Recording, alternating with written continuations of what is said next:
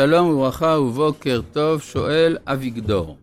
הרב הזכיר את עניין העלאת הניצוצות דרך רחב. זה עניין שעלול לגרום אי נוחות לאנשים בני זמננו. האם בימינו ולעתיד לבוא יש עידון לדרך זאת, או שמא נאמר כך היא דרכה של תורה וזה לא משהו שצריך להשתנות? תודה. ברור שיש עידון, כלומר ככל שהעולם, כפי שהרב קוק אומר, מתבשם, אז אופן, אופני העלאת הניצוצות הולכים ומשתנים. שואל אלעד, שלום לרב, החביב והיקר. הרב הזכיר בהקשר למידת הענווה את המושג קליפה קודמת לפרי.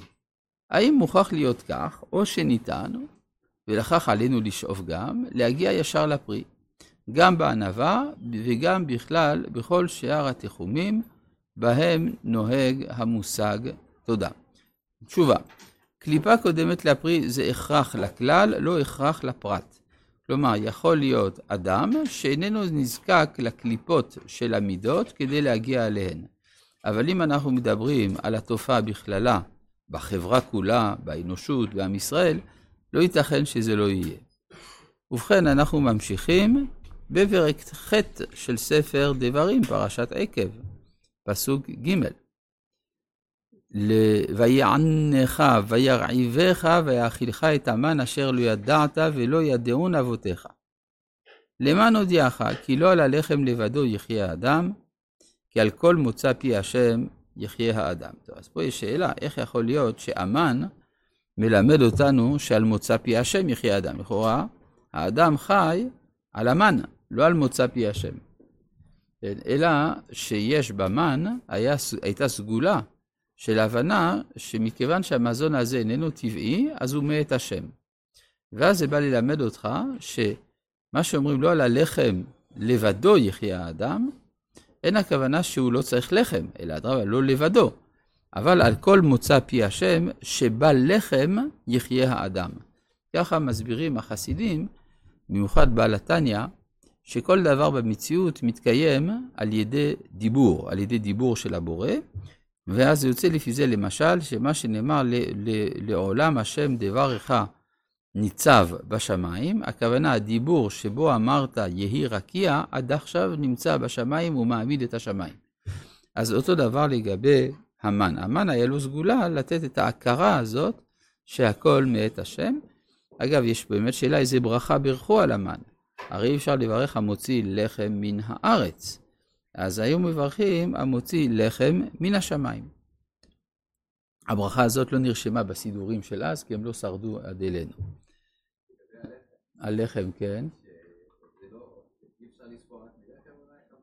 האם אפשר לסבוע רק מלחם? לא, לא יודע אם זה הכוונה לזה, כי לא מדובר פה על שביעה. שמלתך לא בלטה מעליך, ורגלך לא בצקה, זה ארבעים שנה.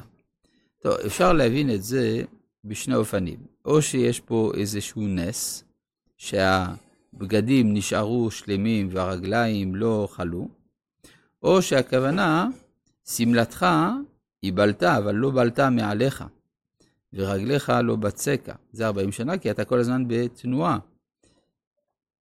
וידעת, עכשיו, כל הדברים האלה, ויענך, וירבעך, לא החלפת שמאלות, כל הדברים האלה לכאורה הם סבל. אז למה הסבל הזה? אומר הרמב"ם במורה נבוכים, אי אפשר שאדם שמשועבד לעבודת עתית, יצא מיד להילחם בבני ענק. ולכן היה צריך לחשל את בני ישראל כדי שהם יהיו מסוגלים לצאת אל המלחמה. ולכן עברו את כל הניסיונות של המדבר, החיים הקשים של המדבר, הופכים אותנו ללוחמים טובים.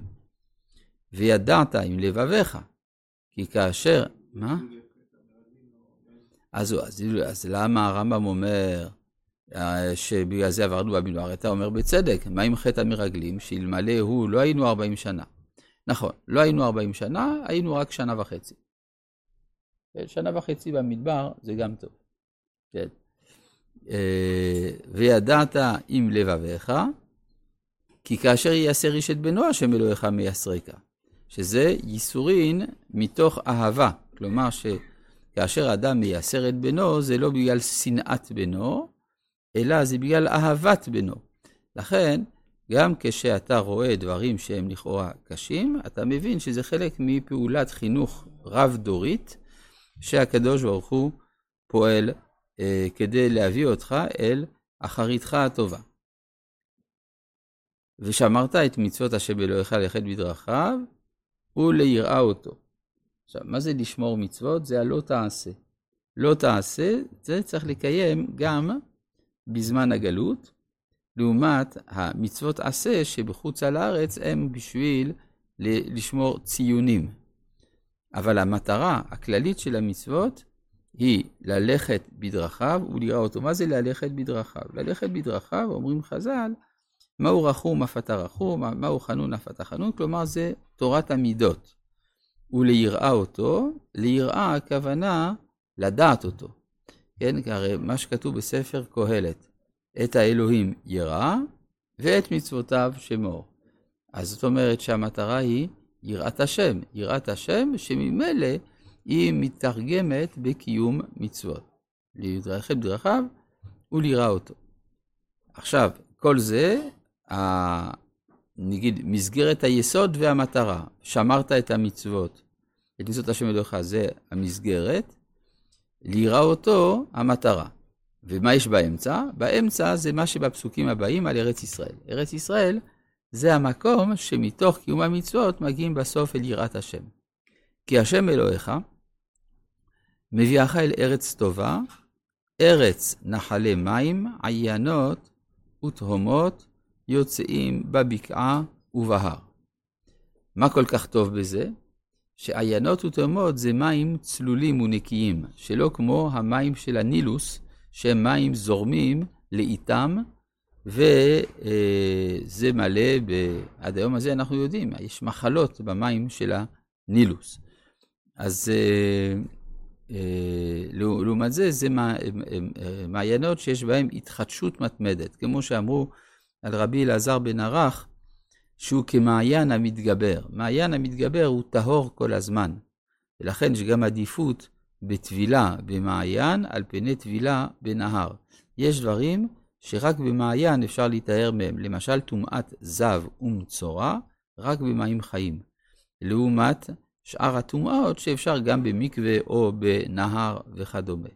אז יש כאן מעלתה של הרעננות של ארץ ישראל. ארץ, חיטה ושעורה, וגפן ותאנה ורימון, ארץ זית שמן ודבש. הפסוק הזה אה, מוכר. למדו ממנו הרבה הלכות. אחת ההלכות זה שלומדים מכאן שיעורין. כן, יש דבר ששיעורו כביצה, כזית, אז יש כזית ומוציא רימון, וככותבת מלמדו מהתמר, ו... וכדומה. כל השיעורים נרמזו כאן. ברור שאי אפשר לומר שדין דאורייתא נלמד מפסוק שבעיקרו שפחה של ארץ ישראל.